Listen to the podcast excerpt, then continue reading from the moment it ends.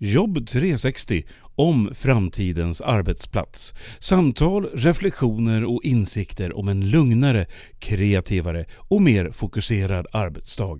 Inbjudna gäster tillsammans med Pia Andreasson och hennes kollegor från Direxio.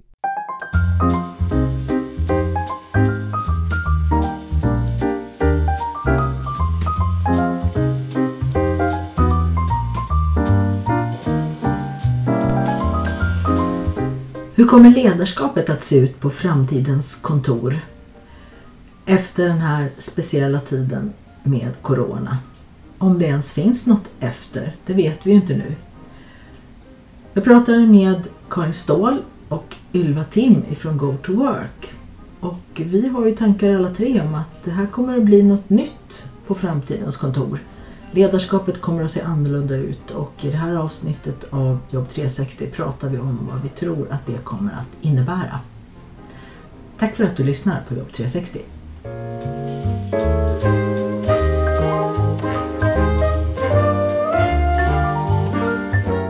Då säger jag välkomna till podden Jobb 360, Karin och Ylva. Och ni kommer ju från Go to Work båda två och idag ska vi prata om ledarskap. Eh, men först tänkte jag att ni kan få presentera er lite närmare, så här, berätta mer vilka ni är och vad ni har gjort och sådär. Ylva, vill du börja? Mm. Ylva Tim heter jag, jobbar som förändringsledare och jag har gjort det ett par år tid nu när det gäller införande av nya arbetssätt i samband med att man gör om kontor. Jag har också ett förflutet från IT-branschen. Jobbat med personalansvar, förändringsledning, systemansvar och mycket med sourcingfrågor. Så att jag brinner verkligen för att kunna kombinera ledarskap, teknik och själva kontoret. Tack och Karin, vem är du? Det är du som är själva Go to Work, men berätta lite mer. Tack Pia och tack för att få vara med här i podden idag. Jag är då Karin Ståhl och har några av er kanske har lyssnat på mig tidigare i en eh, podd med Pia här i Jobb 360. Jag har förmånen att driva konsultbolaget Go to Work, vi som utvecklar arbetssätt och arbetsplatser och, och att jag är med här idag när vi pratar ledarskap är att jag, precis som eh, min kollega Ylva, eh, jobbar med uppdragen för, för våra kunder där vi ska införa nya arbetssätt där vi tittar på människan, tekniken och platsen och sen jobbar jag ju också i andra delar och andra skeden och med arbetsplatsstrategierna och så men det här är ju någonting jag har hållit på med i ganska många år nu och eh, då i den spännande situation vi befinner oss i nu så är det ju jätteroligt att få prata ledarskap med Ylva och med dig Pia här i podden. Ja, och det här med ledarskap som ska vara temat idag då. Jag funderar lite på det inför vårt samtal här och jag tänkte att förut så var det ju så att man gjorde på vissa sätt när man var ledare och chef. Det fanns liksom vissa mallar att gå in i. Man hade möten i mötesrum och man kanske kommunicerade på vissa sätt och så vidare. Och nu sedan ett halvår tillbaka så har det ju ändrats väldigt mycket i de här ramarna, ramverken och det har påverkat så att vi är i en annan situation nu och vi kommer förmodligen att påverkas framåt så att vi kommer kanske inte komma tillbaka till det här gamla ramverket. Och jag tänkte vi skulle både prata om förut, vad har hänt, hur var det då, hur ser det ut nu och också vad ni tror kommer att ske i framtiden med ledarskap och så och vad som behöver ske framför allt. Så att Ylva, det här med att vara chef förut och vara chef nu, vad, vad ser du att det har ändrats? Eller chef, ledare ska man ju säga också då, men chef och ledare förut och i nuläget? Mm. Ja, det är ju en intressant frågeställning och hur vi kastades in i den här nya miljön. Men om vi tar tidigare, då visste jag ju som chef mycket mer, jag hade koll mer på mina medarbetare. I och med att vi har träffats för avstämningar, medarbetarsamtal och sen om vi har haft veckomöten eller andra typer av möten och även hur vi kommunicerade med varandra. Om vi tar ett möte innan covid, då satt ju många med mobiler på vissa möten. Alla var inte närvarande. Och det är det som jag tror också nu att det är en utmaning samtidigt en möjlighet. Att när vi träffas mycket digitalt nu så kräver det också en ökad närvaro. Det kräver också av ledare att våga släppa på sin kontroll. Eh, om jag har haft ett kontrollerande ledarskap och sen ställs inför nu att jag inte träffar mina medarbetare så har jag tvingats till att släppa kontrollen väldigt mycket. Och det är ju utmaningar för väldigt många. Så att jag måste jobba aktivt med ledarskapet för att kunna möta varje individ. För alla har ju sin egen situation att hantera nu privat när jag ska sitta hemma som medarbetare, hemma som min chef. Så att det är väldigt individuella situationer som är speciella. Du menar så mera individfokus än vad man har behövt ha förut i sitt ledarskap kan vara en sån här sak som, som gäller nu och som kanske även kommer att hänga med framåt. Ja, precis. Och jag För... tänkte på det här du sa att man är mera med i mötena nu för tiden när man träffas digitalt och då tänkte jag spontant, ja det beror ju på om man har kameran på för att om man har någon situation där man inte har kameran på då har man ju ännu mindre aning om vad folk gör om de överhuvudtaget lyssnar. Jag tänkte fråga dig Karin, hur ska man göra då för att få den här närvaron i mötena framåt? Måste man alltid ha kameran på eller hur kan man jobba med det? Det är ju också utifrån det här med Pia att skapa ett inkluderande möte men samtidigt också då tänka på vad är det för slags möte, varför träffas vi och vad ska vi göra? Nu har vi under ett eh, drygt halvår, det är ju oktober, mitten på oktober när vi pratar här nu, så har vi ju tränat på distansarbete, distansledarskap, distanssjälvledarskap. Som Ylva sa, vi, vi kastade oss in i det här och fick eh, börja agera utan att träna så mycket. Men vi ser det ju som en självklarhet utifrån ett gott ledarskap och ett gott medarbetarskap att man alltid är synlig för att det kan vara nog så uttröttande ändå i de digitala mötesformerna om vi inte ser varandra. Och det får ju absolut inte inte missförstås som någon slags eh, kontroll utan en inkludering.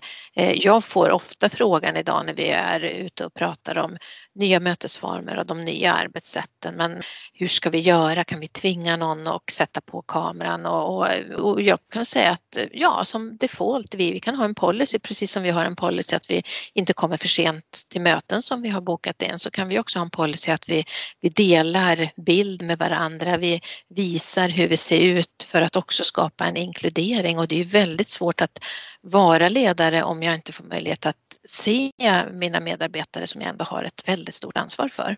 Det är spännande det här att förut när vi åkte in till kontoret varje dag då kunde vi liksom inte vara osynliga utan man fick ju rigga sig på något hyfsat sätt med kläder och frisyr och allt sånt för att se, se skaplig ut kan man säga. Men nu verkar det som att människor har upptäckt att det är skönt att slippa det och då vill man inte ens synas på bild i sitt ansikte. Man vill inte ens kamma håret. Det tycker jag är en lite spännande utveckling.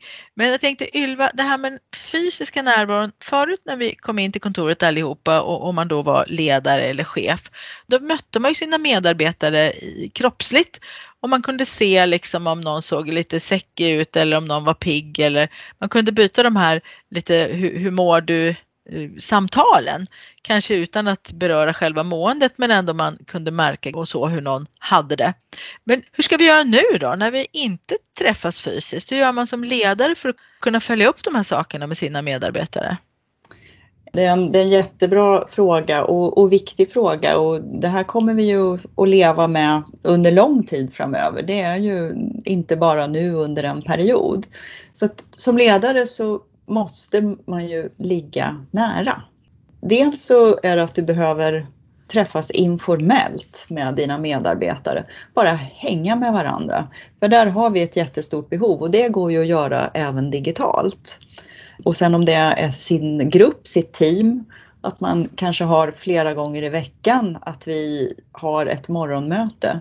Precis som när man jobbar i agila team så har man daily stand-up och då kan man ha det även här. Det möjliggör det också för att medarbetare följer sina rutiner och där att vi har en incheckning om väldigt mycket hur är läget, hur, hur är det idag? Eller var, var är du just nu? Så att det inte bara blir att det är ja eller nej utan mer öppna frågor.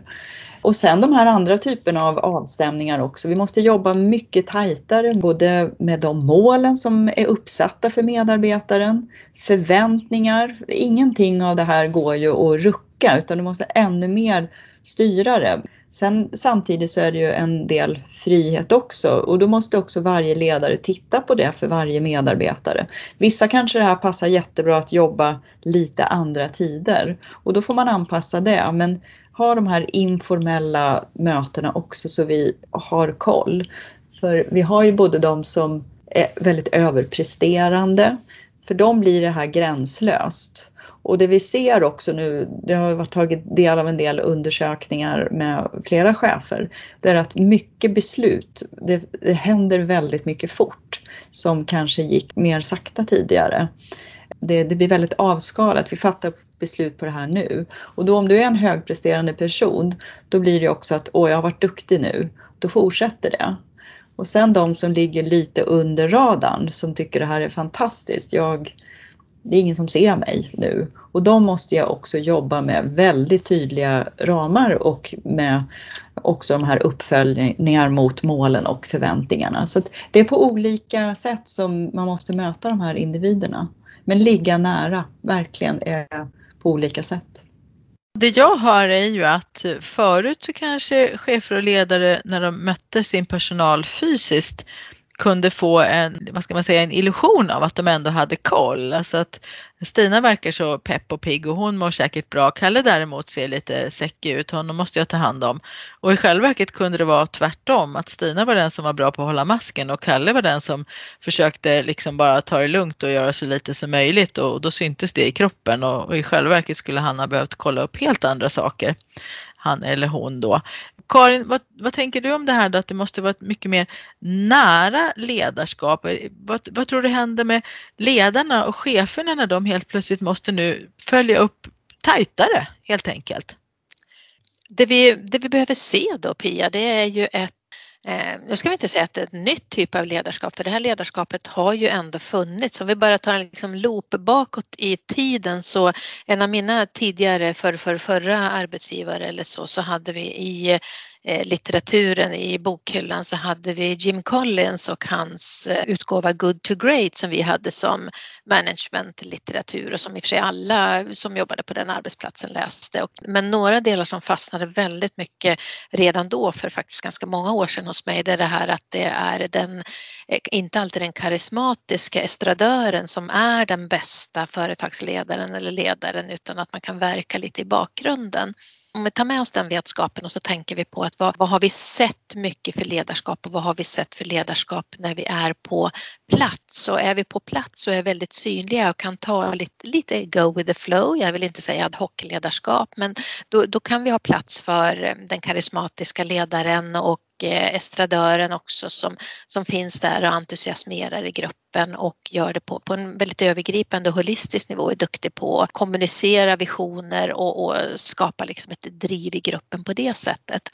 Men vi har ju också parallellt med den ledarstilen haft den mer strukturerade ledarskapet som jobbar ännu mer med tydlighet, är duktiga på att förmedla ut och, och skapa engagemang och commitment att alla är med och känner att ja, men jag har varit med har satt de här målen, vi vet eh, visionen är nedbruten och kan jobba mot den och har en mer systematisk uppföljning och mycket mer strukturerad.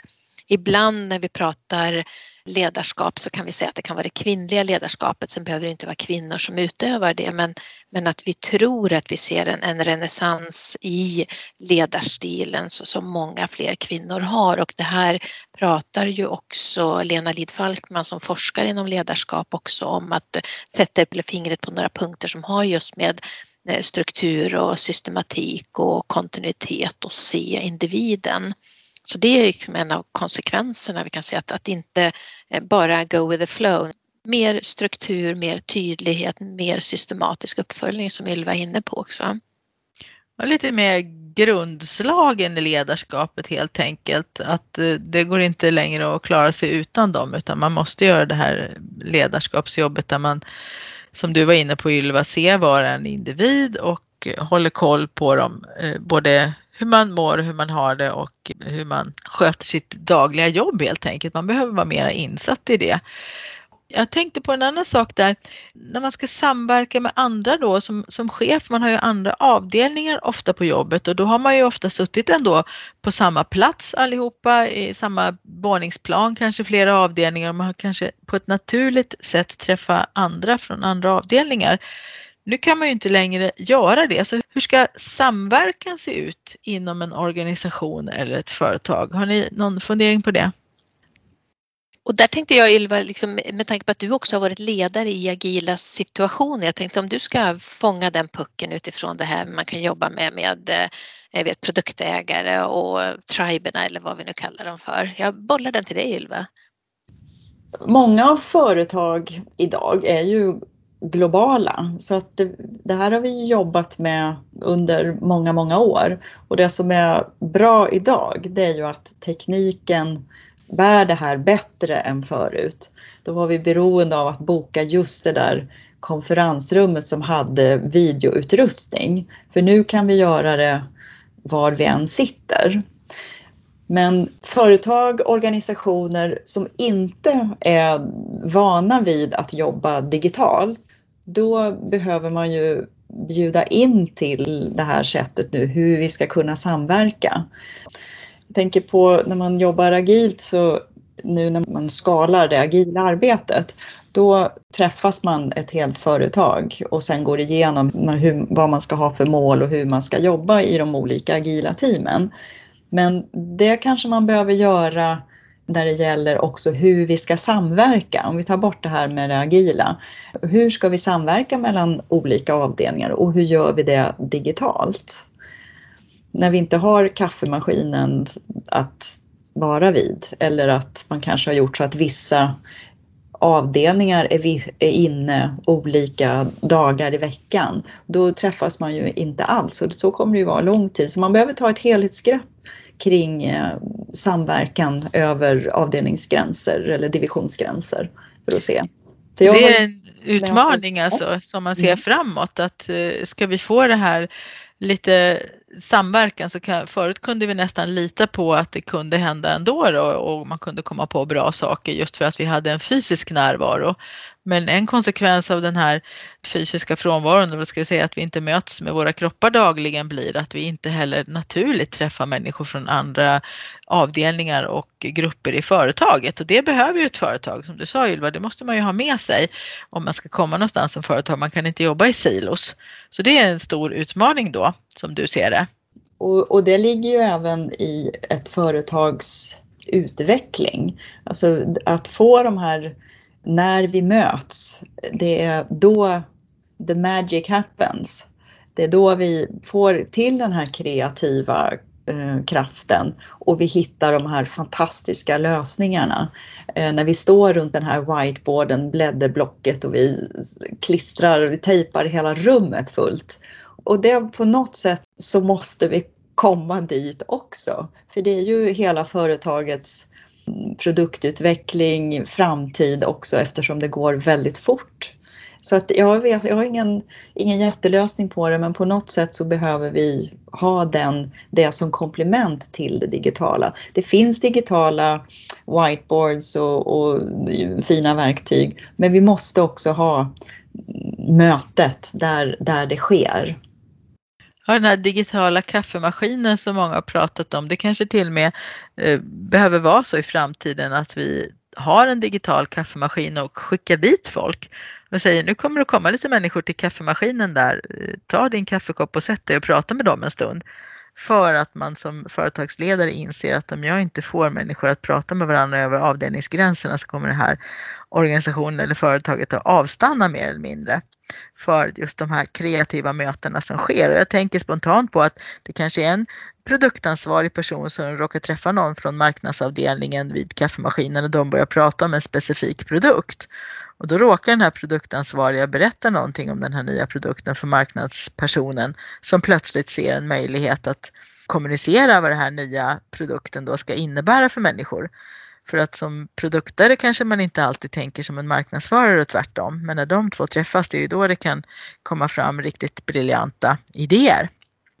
Karin, hur tänker du? En sån här virtuell kaffemaskin på företagen, är det någonting som kommer att behövas i framtiden? Eh, jag håller helt med dig och det är ju inte bara virtuella kaffemaskiner utan det är ju de, de eh, virtuella stråken och gångstråken. Eh, när vi har jobbat med de fysiska miljöerna så, så pratar vi om click moments och vi ska utforma kontorslayouten som en meander, liksom floderna som flyter ihop och isär och hitta de här ställena där vi möts för precis det som vi har varit inne på här som både Ylva och du Pia har nämnt är ju det här med, med innovationer, det här kreativa, när det händer och var det händer. Och det är, ju, det är ju det vi har sett nu när vi också ur ett ledarskapsperspektiv tar till oss och lär oss. Ja, men vi har sett här nu produktiviteten har ökat för det enskilda arbetet. Medarbetarna har initialt mått ganska bra. Men eh, där vi, om man tittar i Sverige, där, där vi har en, en stor innovationshöjd, vi är ju jätteduktiga på att innovera, alltså att uppfinna produkter, men historiskt sett har vi också varit ganska dåliga att göra affärer utav den, att få den upptäckten att bli en, en lönsam innovation. Eh, vi brukar tillsammans med våra kunder prata om att vi ska gå från stuprör till hängrännor och det är ju eh, naturligt för mig. Min pappa var plåtslagare då när jag växte upp så att säga och, och förstå skillnaden mellan vattenflödet som, som bara strömmar rakt neråt eller som flyter åt sidorna. I och för sig bara åt ett håll då om man har hängt eh, hängrännan rätt Eh, avpassad, graderad. Och jag, jag, tänker när du säger digital kaffemaskin så kan jag tänka på 2011, 12, 13 eller någonting sånt så var vi på ett eh, inom FN-branschen ett studiebesök så vi åkte till Helsingfors vid det tillfället och var besökte det då finska telekombolaget eh, Elisa och där hade de installerat så de hade en mötesvägg. De hade som en dörröppning som var en eh, projektion, en skärm av ett annat kontor och sen med en ljuddörs med mikrofon och högtalare ovanför. Så där kunde man gå och ställa sig och prata med kollegor på ett kontor någon annanstans i Finland. Och det vi behöver tänka på i ledarskapet är ju då också att vara överens som ledare. Liksom, vi har ju skapat idén som den här organisationen, företaget myndigheten, vilket uppdrag har vi, vilken strategi har vi nu och vad är det vi ska leverera och på vilket sätt förbättrar vi i världen och vårt högre syfte. Och det här är ju någonting som vi måste engagera alla chefer, ledare, mellanchefer, medarbetare måste ju på något sätt dela samma vision och vart vi är på väg någonstans för annars så hamnar vi ju i en slutprodukt som kanske inte alls är synkad. Att vi, eh, som vi säger, marknad tänker på ett eh, sätt och produktägaren på ett annat och vad blir det i slutändan? Så vi behöver som ledare vara med och bidra till att vi skapar en kreativ och samverkande arena vi måste hitta på ett annat sätt till intern storytelling. Berätta för varandra vad vi gör och varför vi gör det och vartåt vi siktar så vi också kan synka den utveckling av de leveranser vi har. Så långt svar på en kort fråga Pia, definitivt digitala kaffemaskiner. Jag, jag köper det, jag ställer upp. Ja, det, här, det här pratar ju också Oskar Berg och, och Mille Bäckerman och Henrik Gustafsson på Telia om. Det här kallas ju för work out loud. Alltså att man, att man berättar för varandra vad man gör och vad man håller på med, att det är superviktigt och hitta utrymmen för det. Och jag fick ju en spontan idé när ni berättade om det här, när du berättade Karin om de här stråken som man går i. Jag har ju en, en dröm om att man ska komma underfull med att man inte kan lägga möten kloss i kloss utan att man lägger dem kanske 50 minuter för en timmes möten och en timme och tre kvart kanske max för, för två timmars möten. Och då får man ju de här mellanrummen. Och eh, om Microsoft nappar på den idén så kan ju man inom ett företag då i de mellanrummen hamna i ett sånt här stråk. Så det poppar upp en massa människor ja. som är på väg någonstans och så kan man bara säga hej Karin, vem är du, var jobbar du någonstans? Liksom, ja, jag är på väg till det mötet eller jag har just varit här och så bubblar man lite där i, i mitten mellan mötena. Mm. Och det är ju jättespännande Pia om jag får haka på där för då, då skapar vi ju den de här click moments och, och tänk dig som vi alla är medvetna om där vi fortfarande nu är ganska många som hemarbetar och nu får vi väl se hur snart kommer vi tillbaks och hur kommer våra arbetsplatser att se ut sen. Men att få det här att funka i den här digitala sömlösheten, hur, hur kommer det då att vara? Det kommer att bli ett, liksom ett, ett myller, ett, ett litet chatt låter ett mummel både hemma i mitt headset eller i min dator och, och på arbetsplatsen är det kanske i de här gångstråken så, så låter det i de här högtalarna eller vad vi har för någonting. Det här är ju jättespännande Pia, ska vi patentera det här kanske? Ja, nej, vi får prata med, med Henrik Byström på Microsoft helt enkelt och lägga in den här idén därför att jag tänker så här också att om vi kommer tillbaka till arbetsplatsen nu kommer det att bli någon slags man ska inte säga A och B-lag, vi säger X och Y-lag då, då. Att några är de här fysiska människorna som jätteofta åker in till kontoret och gör det. Och så har vi de här Y-människorna då som, som gärna jobbar digitalt av olika skäl. Säkert för att det funkar bättre med familjen eller för att man trivs bättre att sitta i sin egen låda och inte bli störd så ofta. Det här som du var inne på Karin, att många säger att de blir mer produktiva. Man kanske verkligen har känt att nej, men det här var ett jättebra sätt att jobba på.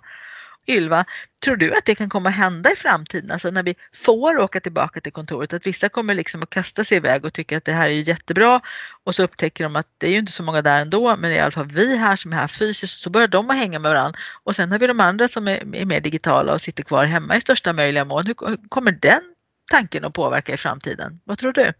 Ja, det här är ju en företagsledningsfråga, för det får inte hända. Att det är så att några jobbar bara digitalt och andra inte. Det, det, måste bli en bra mix, men hela tiden med ett syfte. Varför? Varför ska jag åka till kontoret? Varför ska jag sitta hemma? För det vi ser, det är ju också att om några satt i ett konferensrum, ett mötesrum, och så var ett par personer med digitalt, då är inte alla med på samma förutsättningar. Man blir ganska exkluderad när man är med digitalt. Och det är det som är det fina idag. Det är ju att alla deltar på samma villkor. Så att här måste man ha jättetydliga strategier. Vad ska vi göra på kontoret och förväntningar på det. Det här gör vi på kontoret i syfte att vi ska jobba med det här. Medan vi har den, den här typen av arbeten, då gör vi inte det. Och vi behöver ha, även ha regler hur möten ska vara. Man, vad man har för förväntningar på folk inför ett möte. Men det kanske blir en annan fråga. Nu var det mer hur vi, hur vi kommer att, att jobba. Men jag tror att företagsledning är jätteviktigt hur både fysiska strategin ska vara vad vi använder kontoret till och den digitala strategin vad vi ska göra digitalt och inte hur vi möts. Det här hur den fysiska närvaron kommer att ha för betydelse i framtiden, det tycker jag själv ska bli jättespännande därför att förut har det varit självklart. Mm. Och man kan ha haft eh, ett möte då och så sen är det, ja men typiskt nu vabbar Niklas igen och han är inte här den kommer ju kanske försvinna därför att Niklas kanske absolut kan vara med på de punkter där han behöver vara med fastän han vabbar.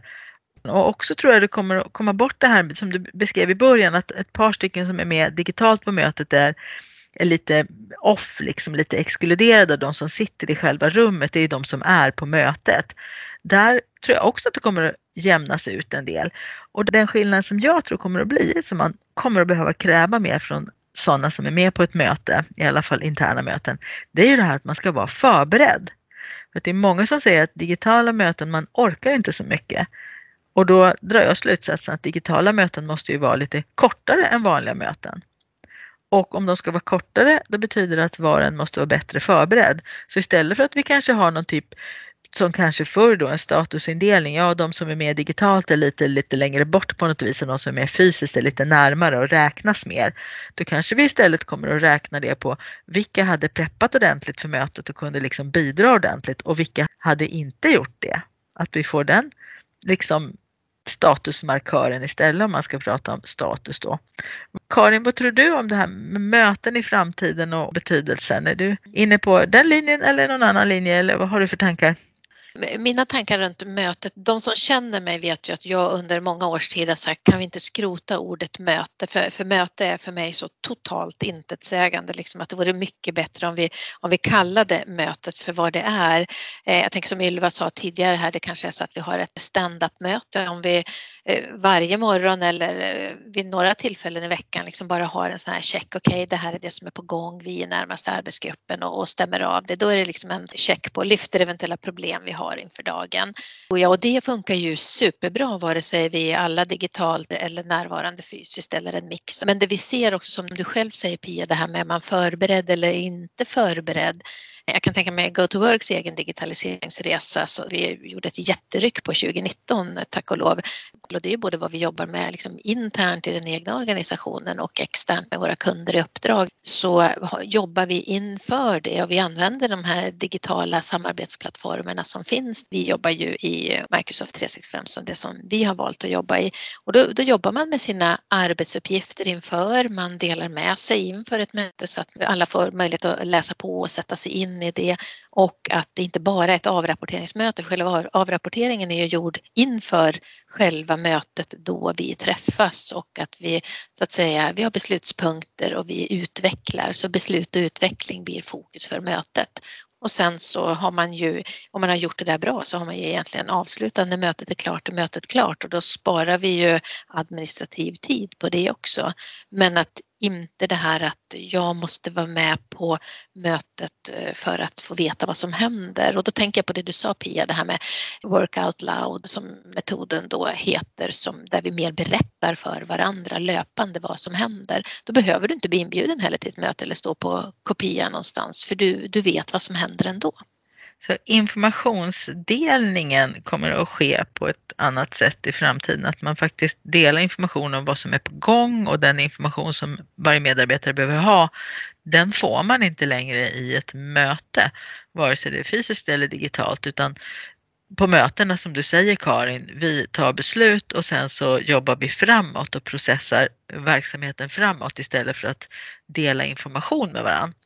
Och det tycker jag är intressant därför att jag är verkligen en person som inte tror på det här med muntlig överlämning av information. För alla människor har så mycket filter hela tiden så bara för att jag har sagt någonting med vissa ord på vissa sätt på en viss, i ett visst möte så är det inte alls säkert att det har någonstans landat utan det här med informationsdelning måste ju också få ett mycket bredare spektrum i framtiden. Alltså man kanske både berättar någonting på ett möte och spelar in en fil från det mötet som man kan dela plus att man kanske skriver ett dokument och att man kanske delar det till fler än vad man gjorde innan. Något i den stilen och gör det mer tillgängligt. Mm. Det är jag lite Precis. inne på. Mm. Mm. Ylva, en helt annan sak, för vi var lite inne på det här med kroppsnärvaro, alltså möten, eh, innan vi satte igång och pratade här och där hade vi lite olika tankar. Vi har ju alla en helt vanlig hjärna med oss in på mötet i huvudet förhoppningsvis. Så vad händer i ett, ett fysiskt möte, i det här mellanmänskliga mötet? Kan du berätta om det? Jag börjar egentligen lite från den andra hållet, varför det är så svårt för hjärnans perspektiv i det digitala. Så kommer jag till den andra delen. Det är ju att mötas digitalt, det är otroligt ansträngande för vår hjärna. Den får jobba hela tiden och försöka tolka när vi inte kan läsa av hela kroppsspråket. Det blir som ett filter, det blir som ett raster emellan. Och hjärnan den får ju aldrig vila för den ligger på hela tiden. För det vi får i det fysiska rummet det är att vi får den här mikrovilan. Jag kan fästa blicken på en tavla, på någon person, när jag gör ett visst reflekterande. Men det klarar inte hjärnan av när den ska vara alert hela tiden när det är det digitala. Och sen får jag inte tillgång heller till alla mina associationsbanor som vi annars får när vi möts fysiskt. När jag har hela, hela kroppen. Eh, jag känner in liksom kemin i rummet och sånt här som vi inte är medvetna om. Och sen så är det också svårt att läsa av en ansiktsmimik via skärmen. Och då pendlar vi ju det här hot och belöning när jag inte riktigt ser helheten. Det påverkar oss väldigt mycket mot när vi bara kommer in i ett rum och vi möts i det här mellanmänskliga i rummet. Det blir väldigt avklätt och, och sen det här tolkningsutrymme är det som skäl väldigt mycket av vår kognitiva förmåga. Mm, och mm, där var ju jag lite inne på att eftersom vi är lite olika allihopa så kanske vissa personer har en tillgång i ett möte och, och skapar den här överblicken och tryggheten i när man får de här fysiska kropparna som uttrycker olika saker medan andra individer kanske det tar för mycket bandbredd att tolka alla de här intrycken och man får mindre tillgång till, till sina det exekutiva tänkande, logiska förmågor. Och där är också en tanke jag tror att vi kommer att se att vissa människor upptäcker vad, vad beror det på nu då att jag trivs kanske bättre med ett digitalt möte? Jo, för jag slipper tolka det här och andra tycker att det är jättejobbigt med digitala möten för att jag får inte tillgång till det. Och då blir ju min slutsats att i framtiden måste man fundera mycket noggrannare på, ska vi ha ett fysiskt möte och i så fall varför? Det var ni inne på i början båda två. Och räcker det eller ska vi ha ett digitalt möte? Det är en fördel i det här läget. Som till exempel om vi bara ska ta en rad beslut där vi alla har faktaunderlag.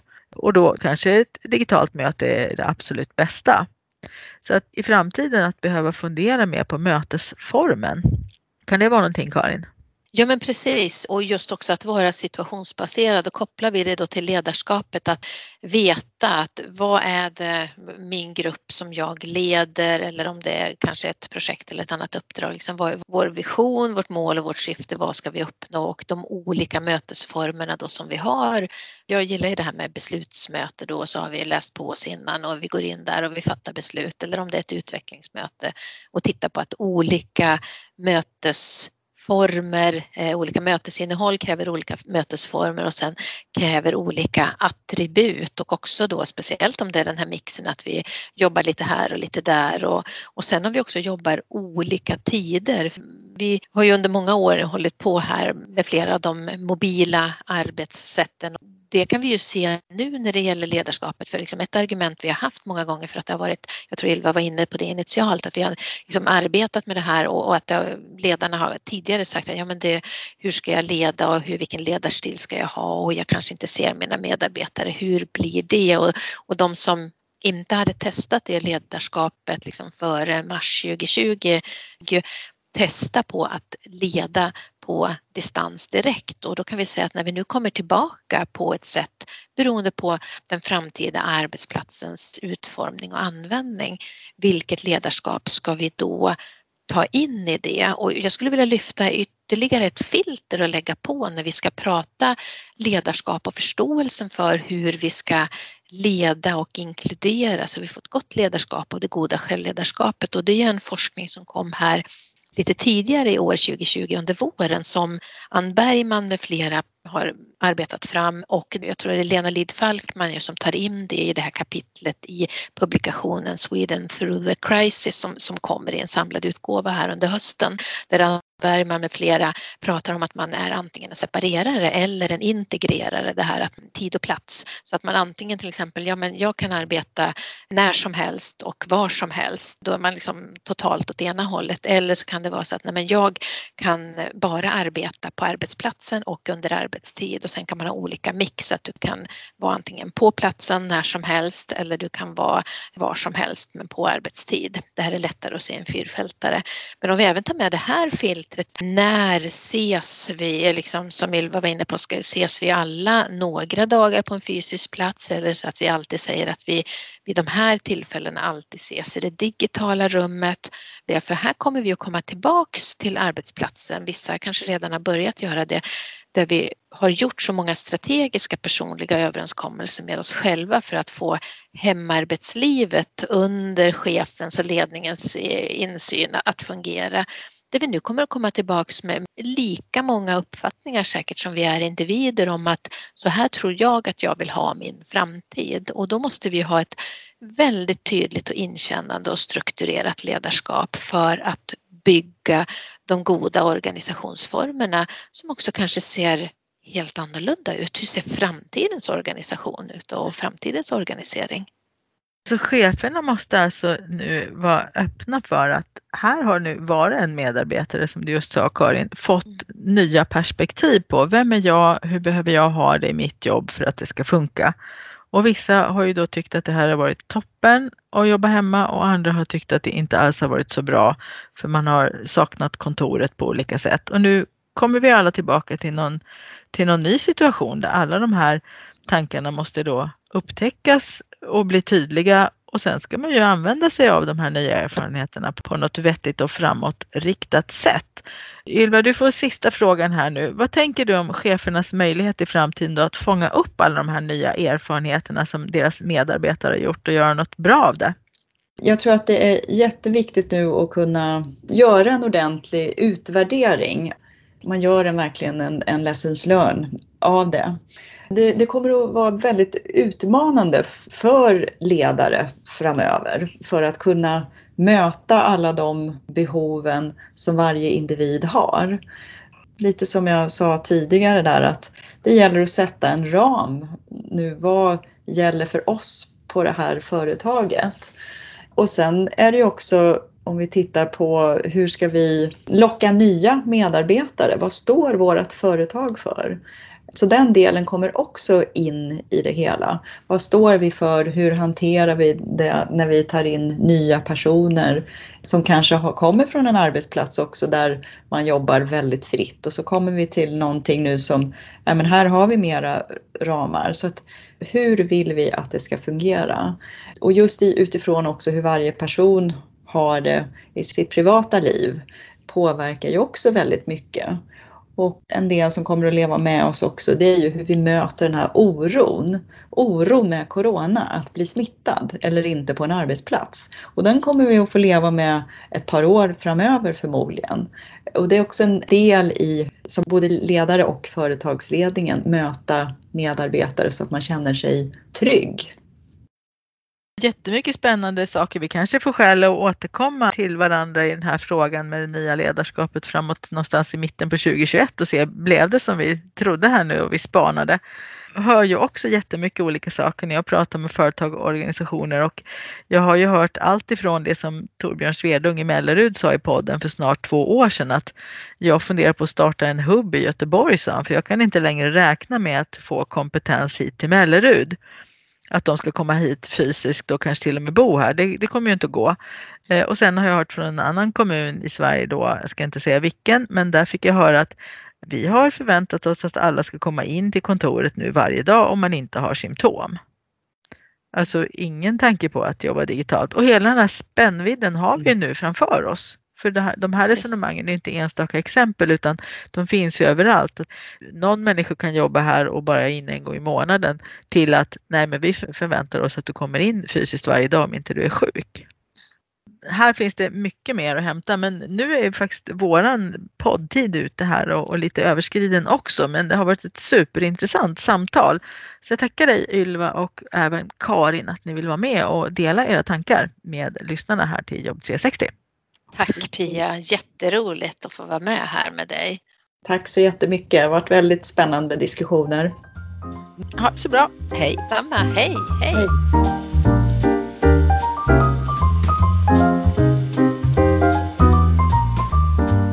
Det får inte hända, sa Ylva när vi pratade om det här ifall det blir någon slags X och Y-lag på arbetsplatserna. Där det händer att människor som jobbar från annan plats på kontoret inte räknas lika mycket som de som sitter på plats fysiskt.